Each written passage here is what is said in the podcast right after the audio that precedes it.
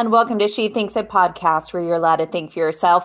I'm your host, Beverly Hallberg, and on today's episode, we look at this month's policy focus: parents, not government, should control childcare. We'll address the very real need that parents face, finding affordable childcare, and we'll explore the ways policymakers can reduce government burdens that make it expensive. Yes, it is possible to create an environment that includes diverse, accessible, and affordable childcare. And Carrie Lucas is here to break it all down. Carrie Lucas is the president of Independent Women's Forum, vice president of Independent Women's Voice, and a member of Independent Women's Network. She is the author of The Politically Incorrect Guide to Women, Sex, and Feminism, the author of Checking Progressive Privilege, and Liberty is No War on Women. Her work has appeared in The Wall Street Journal, The Washington Post, USA Today, and numerous other outlets. Carrie, a pleasure to have you on She Thinks today. Thank you so much for having me on, Beverly. And I want to let all our listeners know that they can find this policy focus on IWF.org. I think it's so important as parents are thinking through childcare for their kids. And I thought we would just start by breaking down the childcare needs, the childcare data that we have in this country. How many parents have to put their kids in childcare these days? What is the data? You know, it really is. I think that's a great place to start, because it's important for people to know just how important childcare is in terms of allowing people to go to work.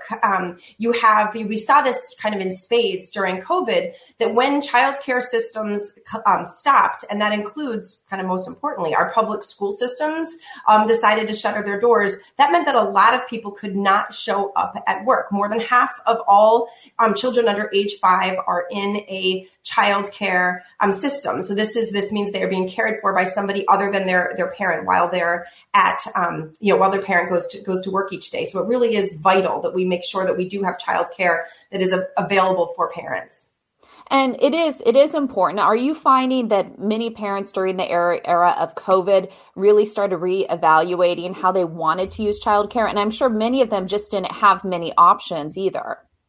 Yeah, well, this is, I do think that it's important. I feel like when we're looking at the proposals that the left is coming out with and kind of the debate we're having about childcare today, I do think that that COVID has given us just a really important window into the challenges and the considerations we need to have. The debate right now about childcare is not, everybody, there's kind of universal agreement that we all want there to be childcare available for parents. We all know that this is important, that in many, many families, there's two parents are working, or there's a single parent, often a single mom, who needs to use childcare so she can go to work each day. So that's kind of not a question. The questions that are about who's paying for childcare and who's in control of childcare. And that's really, I think, the most important one. And when we look at what President Biden, kind of building on what Senator Elizabeth Warren had proposed during her presidential, when she was trying to run for president back before 2020, was this idea of kind of having the federal government come in and go from being kind of a relatively small player in the childcare space to being a huge player in the childcare space. And once the federal government becomes a huge player in the childcare space, the childcare that is available throughout the country will change dramatically. And particularly, I think when we see, COVID, for one of the small silver linings of this very dark cloud, is we got to see kind of around the country how different things worked, how things functioned, and who did better and who did worse as a result of COVID policies, both in blue states versus red states. But I think most interestingly in this case, to look at what childcare centers, what schools, what institutions that are supposed to help support families and care for children, support children, educate children, who stayed open and who didn't, who provided care and who didn't, and who helped kids learn and who didn't. And the real takeaway from COVID is that the more government was involved, the worse the programs did. And that's why I think when we think about what the future of childcare, we should say the number one lesson is do not put government in charge of institutions like schools and childcare centers, because they're terrible at their jobs. They're the ones who failed families the worst during COVID. And when we look at some of those childcare centers that were shut down, are those the ones that were affiliated with the government? And what was the difference between private childcare versus public as far as how soon kids were able to go back to childcare? Yeah, it's interesting when you look at the data. So in the height of the pandemic, when everything was closing down in March of 2020, the vast majority of when basically all public schools closed. The vast majority of childcare centers also closed. Some childcare centers, and kind of working with their state and local governments, were allowed to stay open. But I believe it was about 70 to 80% of all childcare centers had closed, kind of in the height of the pandemic. The thing that's of interesting contrast, though, is when you fast forward just a little bit, fast forward to fall of 2020, and that's when you have the vast majority of public schools serving, kids K through 12 in America, those remained closed to in-person learning in the fall of 2020. But by that time, in contrast, you had over 70% of childcare centers had opened and resumed in person. So about 30% of public schools had opened compared to 70% of childcare centers. And I really think that's quite telling because you wonder about the incentives. It's certainly not that at that point, we now do know that babies were the smallest kids were the least vulnerable to COVID, but that certainly wasn't what people were thinking then. That wasn't the reason why, we weren't opening public kindergarten, and we were opening these childcare centers. The reason the childcare centers were opening is because the childcare centers wanted to stay open and serve their customers. You weren't going to, if you were running a childcare business, yes, you were getting support from the government. Yes, they were providing subsidies to help keep doors open. But they had a different incentive structure than, I'm a mother of five. I have 5 kids in a public school system here in Northern Virginia. And my school system could not have cared less about the fact that I was a working mom with 5 kids sitting at home and having to Zoom into school and learning essentially nothing during that time. My school system was their teachers were going to get paid, their administrators were going to get paid. They didn't really care if they taught us or not. It was a very different incentives that our public school systems faced compared to childcare. Childcare knew if they aren't going to take those kids in and actually provide services for those parents so those parents could go to work, the parents they weren't going to pay for anymore. They were going to say, forget it. I'm not paying tuition. I'm going to take care of my kids at my house or find somebody who will provide in-person childcare. So I think it's that real contrast, which is so important. Obviously, I'm talking about this, and it most vividly we saw this with COVID closures and the decisions they made about whether or not or how quickly to reopen schools. But this is about responsiveness to parents and to families in general. This goes far beyond just whether you're actually going to open your doors. But this is also you can take similar lessons about how they respond to parents concerned about content, about curriculum and how their kids and overall performance. Our public schools don't care because they don't have to. Childcare centers, we want childcare centers to have to care, and right now they do mostly care because they don't have a captive audience like they would if government basically was just totally footing the bill. And I think it really puts into picture the reason why those of us who like free market capitalism promote it so much, because it is about that incentive structure. And correct me if I'm wrong, but when government is in charge of things, what you're doing is taking away, like you were saying, parents, teachers and schools aren't responsive to parents because that's not who they answer to. We're in a private system, which is often mocked as only caring about profits. Like, yes, they do care about profit, but in that process of caring about profit, that means they need to keep their customers happy. So is this just what you would say is a really good example of why the private system works better than public?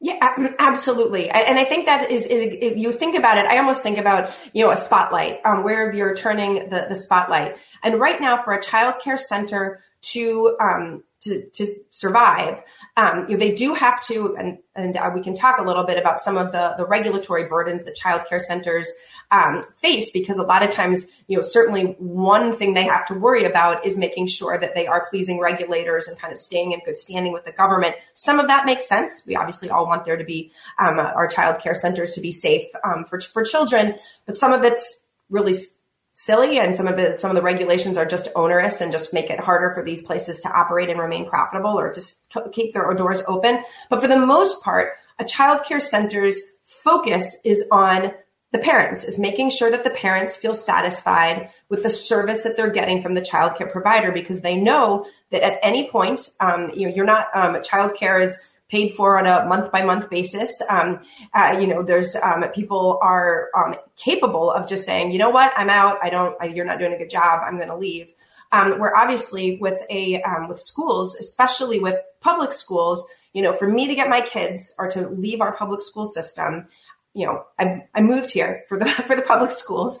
So I have an option of moving, but we all know that's an incredibly expensive and cumbersome proposition. Or I've got to find a private school. And after paying all the property taxes that I do to live in Northern Virginia, paying for 5 kids to go to private school is really hard. A lot of families did make that choice. Obviously, during COVID, we saw a decline in enrollment throughout the country, but particularly in places in public K-12 schools, but in particularly places like where I am in Virginia, where our schools were notorious about keeping kids from coming into school for as long as they possibly could politically, and forcing our kids to wear masks and really politicizing our public schools.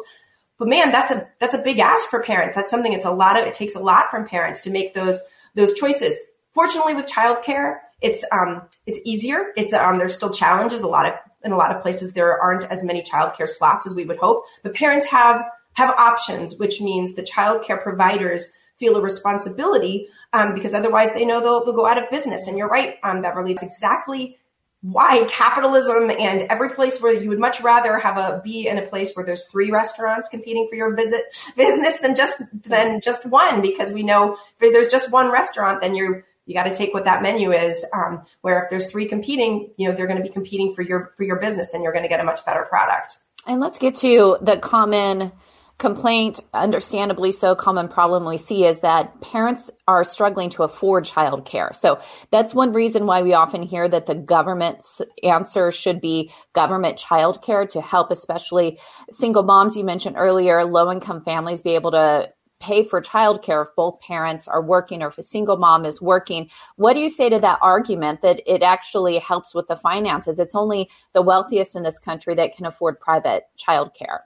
Well, I think when we talk about the cost of childcare, there's several different things, kind of aspects of this to think about. Number one is the actual costs that a daycare center or a childcare provider faces, and there are sometimes the Mercatus Center did a great study looking at different regulations that are common and that like things like.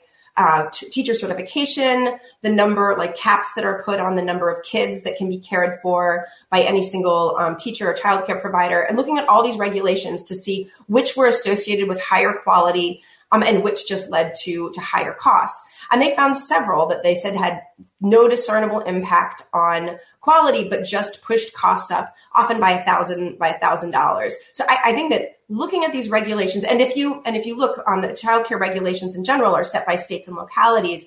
And if you go through, I've written on this previously and gone through and found some of the really ridiculous examples of childcare regulations that are out there that make you think, my goodness, I would. How horrible to be a childcare provider and trying to follow all this. They had some places they stringently dictate the number of like balls, literally say you have to have this many of this size balls per child. And again, as a mother of 5, I have no idea how many balls I have in the house because they lose them and destroy them half the time. And, who wants to keep track of all this? There was the kind of rules where you would think no parent would ever follow anything like this in their own home. So there's some things that are obviously make it really needlessly expensive to run a childcare center. So I think deregulation, it's not just deregulation, but kind of making regulations sensible and rationalizing them would be really important and help lower those costs. But I also think we need to be realistic here. As any mom knows, raising a kid or taking care of a kid, it's time consuming. There is only a certain number of when you have I think I thought that the most kind of labor intensive time with a child is when you're in that crawler stage, kind of late, just as a kid's turning 1. you think of how many kids someone could take care of, how many 10-month-old somebody could take care of, and it's only a couple. And that person, it's a real job. That person needs to be paid. They're going to be in a facility. It makes sense to me. Sometimes I'll read this kind of, at least these headlines that say, oh my gosh, like taking, tuition for for somebody to take care of a baby is higher than tuition at a state college. And I'm thinking to myself, okay, yes, it's hard on people if the costs of caring for an infant or putting an infant in daycare are expensive, sometimes $12,000, $14,000. But you know what? Taking care of an infant full time or 40 hours a week, that's a lot of work. So it makes sense that this costs a lot. So I think that the real question is not how much it costs. The real question, and the left certainly knows this, is who pays. The left, what they're putting together in Build Back Better, it wasn't going to make it cheaper to care for childcare. Oh, quite the opposite. They were going to be requiring that childcare workers all had college degrees or certificates in education, all of which I think is absurd and totally useless. And as moms and dads know, that when you think about the qualifications you want for somebody to care for your kid, mostly you want them to be loving and patient and have kind of a heart for it. It's not whether or not you got a BA and whatever from a college. So the left is pushing to make childcare more expensive. They just want a cost shift, so they want to make it $20,000 per kid or whatever at a childcare center. But they want to cost shift that to taxpayers, and that's what I think is not only dangerous and will change how childcare centers operate, because parents will no longer be really the ones holding the keys and holding that money and the ones that they're responsible to. But it's also incredibly unfair, not only to people who don't have kids and who shouldn't be paying or have to pay all these bills, but more importantly to parents. And this isn't just, this parents who do not want to use government approved childcare. And that's not just, there's a lot of people who don't want to use government-approved childcare. It's not just wealthy people. In fact, wealthy people are more likely to want to use a formal childcare. It's a lot of people who have relatives and who provide, either keep a mom or dad at home to provide care for themselves, or somebody who has a grandmother or an aunt or another loved one who steps up, and we're using family-based care. We should not be disincentivizing family-based care. That's the wrong direction. It's completely unfair, and particularly unfair to immigrant communities and low-income communities where this is can be very common. Instead, if we want to make raising children more important, more affordable, we should focus on helping families, not childcare providers. Well, I do want to take a brief moment to ask you, our listeners, a question. Are you a conservative woman? Do you feel problematic just for existing in today's political landscape? We'll have some information to share with you every Thursday morning on Problematic Women. Laura Evans and Virginia Allen sort through the news to bring stories and interviews that are of particular interest to you. A problematic woman, that is, a woman whose opinions are often excluded or even mocked by the so-called pro-woman left. Lauren and Virginia break down the news you care about in an upbeat and sharp-witted way, so search for Problematic Women wherever you get your podcasts. And Carrie, question for you, going back to the plans that progressives have for childcare. It seems that other problems in K-12 would also trickle into childcare. So issues related to curriculum, use of pronouns, sex education. So we're not just talking about the cost where your taxes would go up if there is government-run childcare. We're also talking about ideology that seeps into childcare as well, correct? Yeah, absolutely, Beverly. And I think when I talk to parents, I think this is what really gets them, because the issue of cost of childcare, that's important. But I think we all know there's a lot of ways that government could solve that without kind of taking over the childcare system. The reason that the government wants to take over the childcare system isn't to help parents; it's to control childcare, and particularly control the content of childcare. And while you look at the proposals that are being put forth by this administration and Democrats in Congress, it's very explicit. It's they would not just be giving parents kind of vouchers to use wherever they see fit. They would be saying that you could only use government approved childcare providers. How do you become a government approved childcare provider? You need to follow government rules and use the government approved curriculums. They talk about, it's all given in kind of code words, but it's they use terms like developmentally appropriate and inclusive curriculums.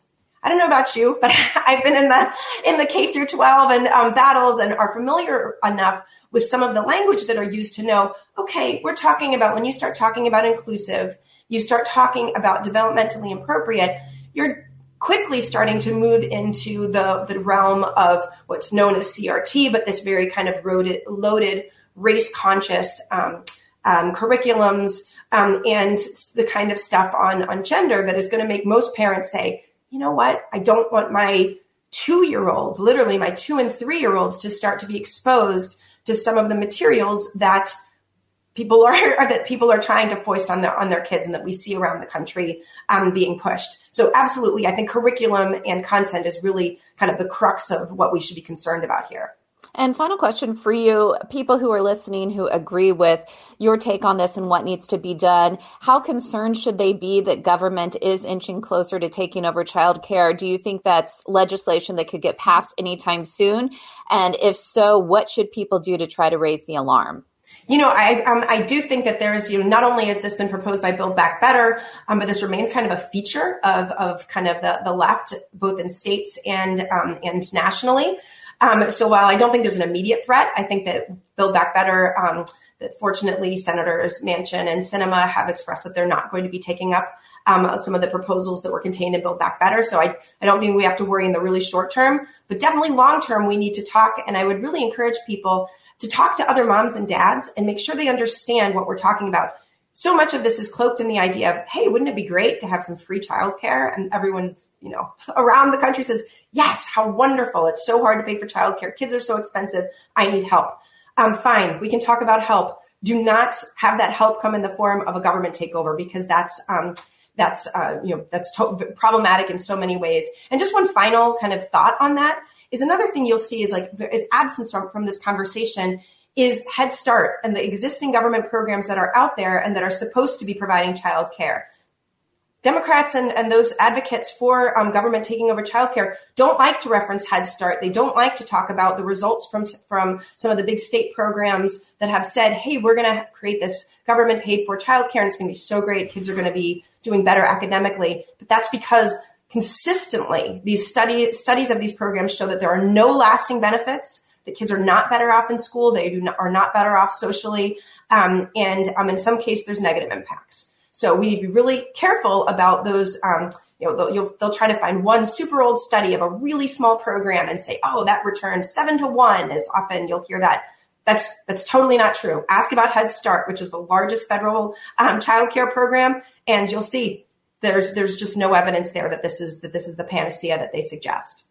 Well, it's an important topic that impacts so many people on our country, which is why this month's policy focus is so important. Do read it. Carrie Lucas, the author of Parents, Not Government Should Control Childcare. Carrie, thank you so much for joining us on She Thinks. Thanks so much, Beverly. I appreciate you having me on. And thank you all for joining us. Independent Women's Forum does want you to know that we rely on the generosity of supporters like you. An investment in IWF fuels our efforts to enhance freedom, opportunity, and well-being for all Americans. So please consider making a small donation to IWF by visiting IWF.org/donate. That's IWF.org/donate. Last, if you enjoyed this episode of She Thinks, do leave us a rating or review. It does help. And we'd love it if you shared this episode so your friends know where they can find more She Thinks. From all of us here at Independent Women's Forum, thanks for watching.